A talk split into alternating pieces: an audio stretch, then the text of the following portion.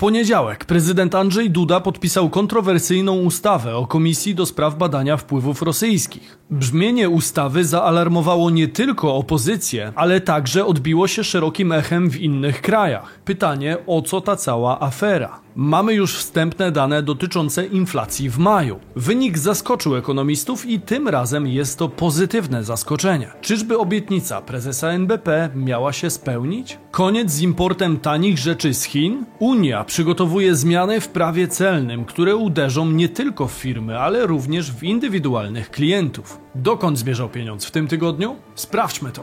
Bizweek. Cotygodniowy przegląd świata biznesu i finansów. Cześć, tutaj Damian Olszewski i witam Was serdecznie w programie Praktycznie o Pieniądzach i serii informacyjnej Bizweek, gdzie co tydzień otrzymujecie dawkę najważniejszych informacji ze świata biznesu i finansów. Dlatego warto koniecznie subskrybować kanał na dole, aby być na bieżąco z tym, co dzieje się w naszych portfelach, bo działo się jak zwykle całkiem sporo. Stałych widzów proszę jak zwykle o kredyt zaufania w postaci łapki w górę, aby nakarmić wygłodniały algorytm. Czas to pieniądz, więc Zaczynajmy. Lex Tusk. Prezydent podpisał ustawę. Prezydent Andrzej Duda podpisał ustawę o Komisji do Spraw Badania Wpływów Rosyjskich w Polsce. We wtorek tekst ustawy został opublikowany w Dzienniku Ustaw, a jego zasady obowiązują od dnia następnego, czyli 31 maja. Pierwsze czytanie odbyło się 13 grudnia ubiegłego roku i od tego momentu zaczęło się odbijanie piłeczki. Najpierw Sejm przegłosował ustawę, następnie Senat ją zawetował.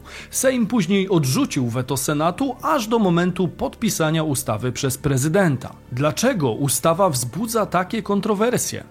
Obowiązkiem komisji będzie prowadzenie postępowania mającego na celu wyjaśnienie działalności osób będących w latach 2007-2022 funkcjonariuszami publicznymi lub członkami kadry kierowniczej wyższego szczebla, które pod wpływem rosyjskim działały na szkodę Polski poprzez wymienione na planszy działania. Dodatkowo komisja będzie sprawdzać osoby, które wpływały na bezpieczeństwo wewnętrzne lub naruszały interesy Polski w zakresie m.in. środków masowego przekazu rozprzestrzeniania fałszywych informacji czy funkcjonowania partii politycznych. Co w sytuacji, kiedy komisja uzna, że dana osoba działała na szkodę Polski? W takim przypadku komisja będzie mogła cofnąć poświadczenia bezpieczeństwa lub nałożyć zakaz otrzymania poświadczenia bezpieczeństwa na okres do 10 lat. Nałożyć zakaz pełnienia funkcji związanych z dysponowaniem środkami publicznymi na okres do 10 lat, jak i cofnąć pozwolenia na broń lub nałożyć zakaz posiadania pozwolenia na broń na okres do 10 lat. Spore obawy wzbudza rzecz jasna groźba zakazu pełnienia funkcji związanych z dysponowaniem środkami publicznymi na okres do lat 10. Bo jak interpretować dysponowanie środkami publicznymi? Na dobrą sprawę poseł czy senator głosując nad ustawami lub budżetem tak naprawdę zarządza w ten sposób środkami publicznymi, więc nie do końca wiadomo jak interpretować tę ustawę. Wiele osób liczyło, że prezydent zawetuje ją ze względu na kontrowersyjne zapisy, które uderzają w konstytucję czy też wolność słowa i dają partii rządzącej narzędzia do de facto eliminowania przeciwników politycznych. I to zaraz przed wyborami. Prezydent jednak zamiast zawetować ustawę, postanowił ją podpisać, mimo że zapowiedział, że skieruje ustawę do Trybunału Konstytucyjnego. Jestem gotów w ramach swoich prezydenckich prerogatyw skierować tą ustawę również do zbadania przez Trybunał Konstytucyjny, z tym, że w trybie następczym. Zdaje się, że wydarzyło się to nie w tej kolejności, w której powinno. Wszystko byłoby ok, gdyby prezydent od razu skierował sprawę do Trybunału Konstytucyjnego. Zamiast tego ustawa została wprowadzona w trybie następczym, czyli normalnie obowiązuje, a dopiero po rozprawie Trybunału może dojść do uchylenia zawartych w niej przepisów częściowo lub w całości. Problem w tym, że Trybunał nie działa jak powinien i nie potrafi nawet zebrać się w sprawie rozpatrzenia kwestii ustawy o Sądzie Najwyższym, od której zależy przecież odblokowanie pieniędzy z KPO. Kolejnym zarzutem do ustawy jest naruszenie trójpodziału władzy. Obecnie w Polsce zgodnie Zgodnie z Konstytucją Rzeczypospolitej władzę sądowniczą sprawują sądy i Trybunał. Z kolei według ustawy nazywanej Lex Tusk komisja będzie jednocześnie oskarżycielem, sędzią oraz katem. Sporym problemem są również niejasności między tym, co jest zapisane w ustawie, a tym, co mówi prezydent. O co dokładnie chodzi? W ustawie zapisane jest, że decyzje administracyjne, postanowienia i uchwały komisji są ostateczne. Natomiast, jak twierdzi prezydent, jest możliwość skorzystania z drogi sądowej. Ale chcę też bardzo mocno zaznaczyć, że ustawa ta nie przewiduje, aby werdykt komisji jako taki eliminował z życia publicznego czy politycznego. Jest możliwość skorzystania z drogi sądowej. Pytanie zatem, co ma więcej wspólnego z prawdą? Treść ustawy, czy może wypowiedź prezydenta? I tutaj właśnie pod sporym naciskiem prezydent musiał zareagować i w piątek ogłosił nowelizację ustawy. To się nazywa tryb ekspresowy. Co wniesie zatem nowelizacja? Przygotowałem nowelizację ustawy, cały szereg przepisów, które w tej ustawie regulują dodatkowo albo zmieniają te zagadnienia, które wzbudzają największe kontrowersje. Po pierwsze, zaproponowane poprawki do ustawy przewidują zakaz zasiadania w komisji członkom zarówno Sejmu, jak i Senatu. Po drugie, nowelizacja wprowadza możliwość kwestionowania decyzji poprzez składanie odwołań do sądów apelacyjnych. Po trzecie, zmiana dotyczy środków zaradczych, w tym zakazu pełnienia funkcji publicznych. Zgodnie z propozycją, wszystkie obecnie wymienione w ustawie środki zaradcze mają zostać usunięte. Ciekawy zwrot wydarzeń. Można by pomyśleć, że niezadowolenie wśród obywateli i opozycji przestraszyły partię rządzącą, dlatego zdecydowała się ustąpić. Podejrzewam jednak, że sporą cegiełkę do tej decyzji dołożyły także głosy oburzenia za granicą, między innymi w Stanach Zjednoczonych. Rząd USA jest zaniepokojony polską ustawą o Komisji do Spraw Badania Rosyjskich Wpływów, oświadczył rzecznik Departamentu Stanu Matthew Miller. Czy Prawo i Sprawiedliwość poprze tę e, nowelizację? No i jak pan ocenia to, że prezydent najpierw ustawę podpisał, a kilka dni później chce ją zmieniać? Dziękuję bardzo. Prezydent jest głową państwa i ma oczywiście prawo decydować w różnych sprawach sam. I tą decyzję, jak sądzę, podjął po jakichś rozmowach ze swoimi bezpośrednimi współpracownikami. Możliwe, że partia rządząca przeliczyła się w tej kwestii i podjęła złą decyzję. Komisja 17 września ma przedstawić pierwsze sprawozdanie i mam pewne wątpliwości, czy zrobi to rzetelnie, patrząc na okres, który trzeba przeanalizować. Dodatkowo wygląda na to, że opozycja postanowiła naprawdę się zmobilizować przeciwko wspólnemu wrogowi. Hołownia oraz Kosiniak-Kamysz ogłosili, że pójdą razem z Donaldem Tuskiem w marszu 4 czerwca, czyli w momencie publikacji tego materiału. Możliwe, że ów marsz przeszedłby bez większego echa, gdyby nie wspomniana ustawa. A teraz wydarzenie może nabrać rozpędu. Czy będzie to znaczący moment dla wyników nadchodzących wyborów? Tego nie wiem, ale chętnie poznam Wasze zdanie w komentarzach. Mimo kontrowersyjnej tematyki zachęcam do konstruktywnej debaty. Gdyby jednak trzeba było uciekać z kraju, tak jak niektórzy z Was piszą w komentarzach, to przydadzą się nam porządne umiejętności językowe. Te z kolei możecie szlifować dzięki partnerowi kanału, czyli aplikacji Speakly. Dzięki niej będziecie w stanie uczyć się praktycznej wersji języka, która pozwoli szybciej złapać kontakt z obcokrajowcem w zagranicznej firmie. Gdybyście woleli zostać, to warto pamiętać, że w dobie internetu nie trzeba nawet wyjeżdżać z kraju, aby zarabiać w dolarach czy euro, przy kosztach liczonych w złotówkach. Zapewniam, że to całkiem przyjemne połączenie. Ze Speakly możecie uczyć się wtedy, kiedy chcecie, ale najłatwiej robić to małymi krokami, byle systematycznie. Z aplikacją, która uczy w różnej formie, poprzez słówka, testy, wymowę, a nawet piosenki w obcym języku, nie powinniście się nudzić. Aplikację możecie przetestować za darmo przez 7 dni, a przy rocznej subskrypcji otrzymacie 60% zniżki. Link znajdziecie w opisie filmu. Pierwszy wyraźny spadek inflacji. Dotychczasowe dane inflacyjne przez dwa miesiące ukazywały spadek dynamiki wzrostu inflacji. Można traktować to jako krople miodu w morzu łez, a maj zakończył się pozytywną prognozą. W lutym mieliśmy do czynienia ze szczytem inflacji w bieżącym cyklu i wskaźnik wzrostu cen wyniósł aż 18,4%. Wówczas wielu z nas zastanawiało się, czy doczekamy się dwójki z przodu. Jednak inflacja w kwietniu wyniosła już 14,7% w skali roku, a w maju według najnowszych danych GUS zaledwie 13%. Zaledwie dlatego, że rynek spodziewał się wyniku na poziomie około 13,5%. Majowy odczyt inflacyjny jest najniższy od kwietnia 2022. Wtedy było 12,4%. Oczywiście 13% inflacji to nadal sporo.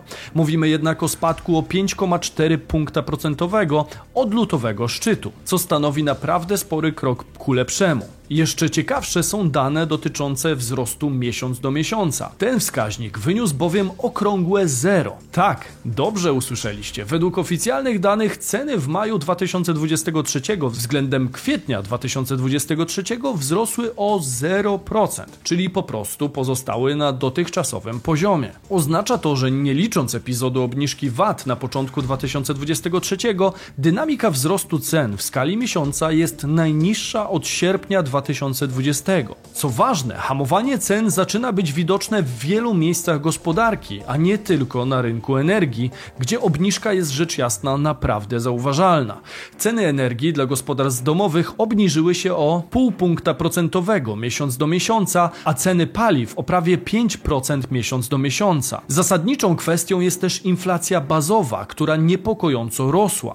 I tutaj także mamy dobrą informację, ponieważ w maju doszło do pierwszej obniżki inflacji bazowej, co można uznać za rewelacyjną wiadomość. Inflacja bazowa w maju obniżyła się do poziomu 11,5% wobec 12,2% w kwietniu. Oznacza to, że mniej odczuwalna jest presja inflacyjna, przez co przedsiębiorstwa wolniej decydują się na podnoszenie cen. Sporą cegiełkę do tych wyników dokłada oczywiście tzw. Tak efekt bazy, związany z cenami paliw i gazu, który w okresie letnim między czerwcem a sierpniem będzie jeszcze bardziej widoczne. Największe problemy z inflacją mamy prawdopodobnie już za sobą i rośnie szansa na to, że na koniec roku zobaczymy zaledwie jednocyfrowy wzrost. Niewykluczone nawet, że pojawi się on już w trzecim kwartale. Równocześnie nie należy popadać w zbytni optymizm, ponieważ wzrost cen wciąż jest wysoki i uciążliwy dla społeczeństwa. Ponadto warto zwrócić uwagę, że sprowadzenie inflacji do poziomu 5 czy 10% jest zdecydowanie łatwiejsze niż sprowadzenie jej do okolic celu inflacyjnego na poziomie 2,5%. Na ten moment poczekamy pewnie jeszcze kilka dobrych lat. Zdaję sobie sprawę, że to ciężkie do zaobserwowania w pełnym koszyku zakupowym, ale pytanie, czy zgadzacie się z tym, że ceny między kwietniem a majem rzeczywiście się nie zmieniły? Podzielcie się opinią w komentarzu. AliExpress i Alibaba na celowniku Unii Europejskiej. Koniec omijania cła i VAT-u. Unia Europejska przygotowuje spore zmiany w prawie celnym. Nowe regulacje mają za zadanie chronić rynek wspólnotowy przed towarami, które importowane są bez cła i podatków, na przykład z Chin. Co tym razem przygotowała Unia? Na początek warto wyjaśnić, dlaczego tak istotna jest odpowiednia regulacja importu towarów spoza Unii Europejskiej. System celny w Europie ma znaczenie nie tylko z punktu widzenia finansów, choć niewątpliwie jest to aspekt kluczowy. Cła są jednym z głównych źródeł dochodów Unii Europejskiej. Istotną rolę odgrywają jednak także w egzekwowaniu standardów jakościowych produktów importowanych do Unii oraz w kontrolowaniu bezpieczeństwa towarów. Unia celna ma za zadanie także ochronę jednolitego rynku Unii Europejskiej przed nieuczciwą konkurencją spoza granic Unii, na przykład przed produktami dofinansowanymi przez rządy innych krajów. I to wcale nie tak, że dopiero teraz Unia bierze się za łatanie tych dziur. Wspólnota planuje zmiany w prawie celnym już od 2019 roku. Obecna przewodnicząca Komisji Europejskiej Ursula von der Leyen przed objęciem urzędu w 2019 roku informowała o potrzebie zmiany prawa celnego. Problemem obecnego prawa celnego nie są wcale regulacje, które są jednolite na poziomie Unii Europejskiej. Prawdziwy problem zaczyna się w momencie egzekwowania przepisów, analizy ryzyka naruszeń i kontroli. Za to odpowiada przecież aż 27 różnych krajowych nowych administracji. Każdy kraj pracuje na innych zasadach i ma nieco inne standardy. Importer może więc analizować, w którym kraju najkorzystniej będzie odprawiać towar i właśnie tam go skierować, zalewając dany kraj produktami, z którymi ciężko konkurować rodzimym firmom. Zatem jakie zmiany ma wprowadzić nowy system celny? Jedną z kluczowych zmian sugerowanych przez Komisję jest stworzenie spójnej europejskiej bazy danych celnych, czyli EU Customs Data Hub.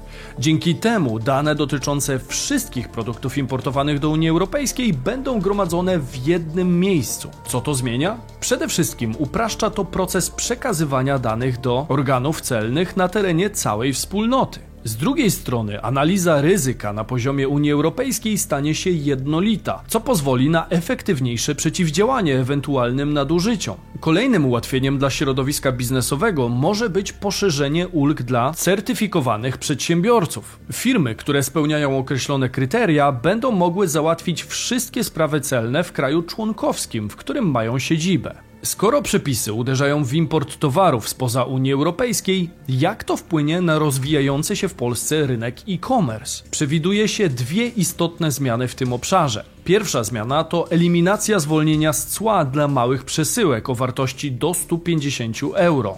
Planowane jest wprowadzenie uproszczonej taryfy celnej, która obejmie cztery koszyki z różnymi stawkami dla towarów importowanych w ramach sprzedaży B2C. Dodatkowo platformy internetowe będą miały obowiązek dokonania zgłoszenia celnego podczas sprzedaży online. Jest to analogia do regulacji wprowadzonych wcześniej w zakresie VAT-u. Ta zmiana ma na celu zrównoważenie konkurencji pomiędzy firmami europejskimi i zagranicznymi. Na pierwszy rzut oka nowe zmiany wydają się być sensowne. Towary importowane będą musiały spełniać normy, czyli tanie podróbki powinny gdzieś się odbić na granicy. Jednak cały ten plan ma pewną wadę.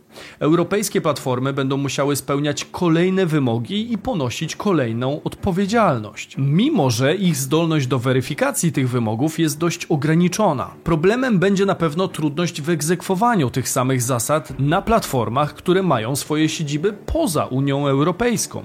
Szczególnie tych z Chin, jak na przykład Alibaba czy AliExpress. Tym samym, jeżeli Unii nie uda się skutecznie egzekwować wymogów na podmiotach spoza wspólnoty, to istnieje ryzyko, że dysproporcje konkurencyjne między firmami z Unii a tymi spoza Unii Europejskiej nie tylko się utrzymają, ale mogą nawet się zwiększyć. Bowiem w takim scenariuszu to firmy ze wspólnoty jako jedyne odczują ciężar nowych regulacji, a zamiast im pomóc, podstawimy im jedynie nogę. Mówił Damian Olszewski, a to był Bizweek, wasz cotygodniowy przegląd najważniejszych informacji ze świata biznesu i finansów. Warto subskrybować kanał, aby wiedzieć dokąd zmierzał pieniądz. A my widzimy się już niebawem w jednym z odcinków wokół mnie. A jeśli nie macie żadnego materiału do nadrobienia, to hashtag Bizweek w komentarzu także się przyda. Widzimy się jak zwykle w sobotę i niedzielę o 15. Cześć!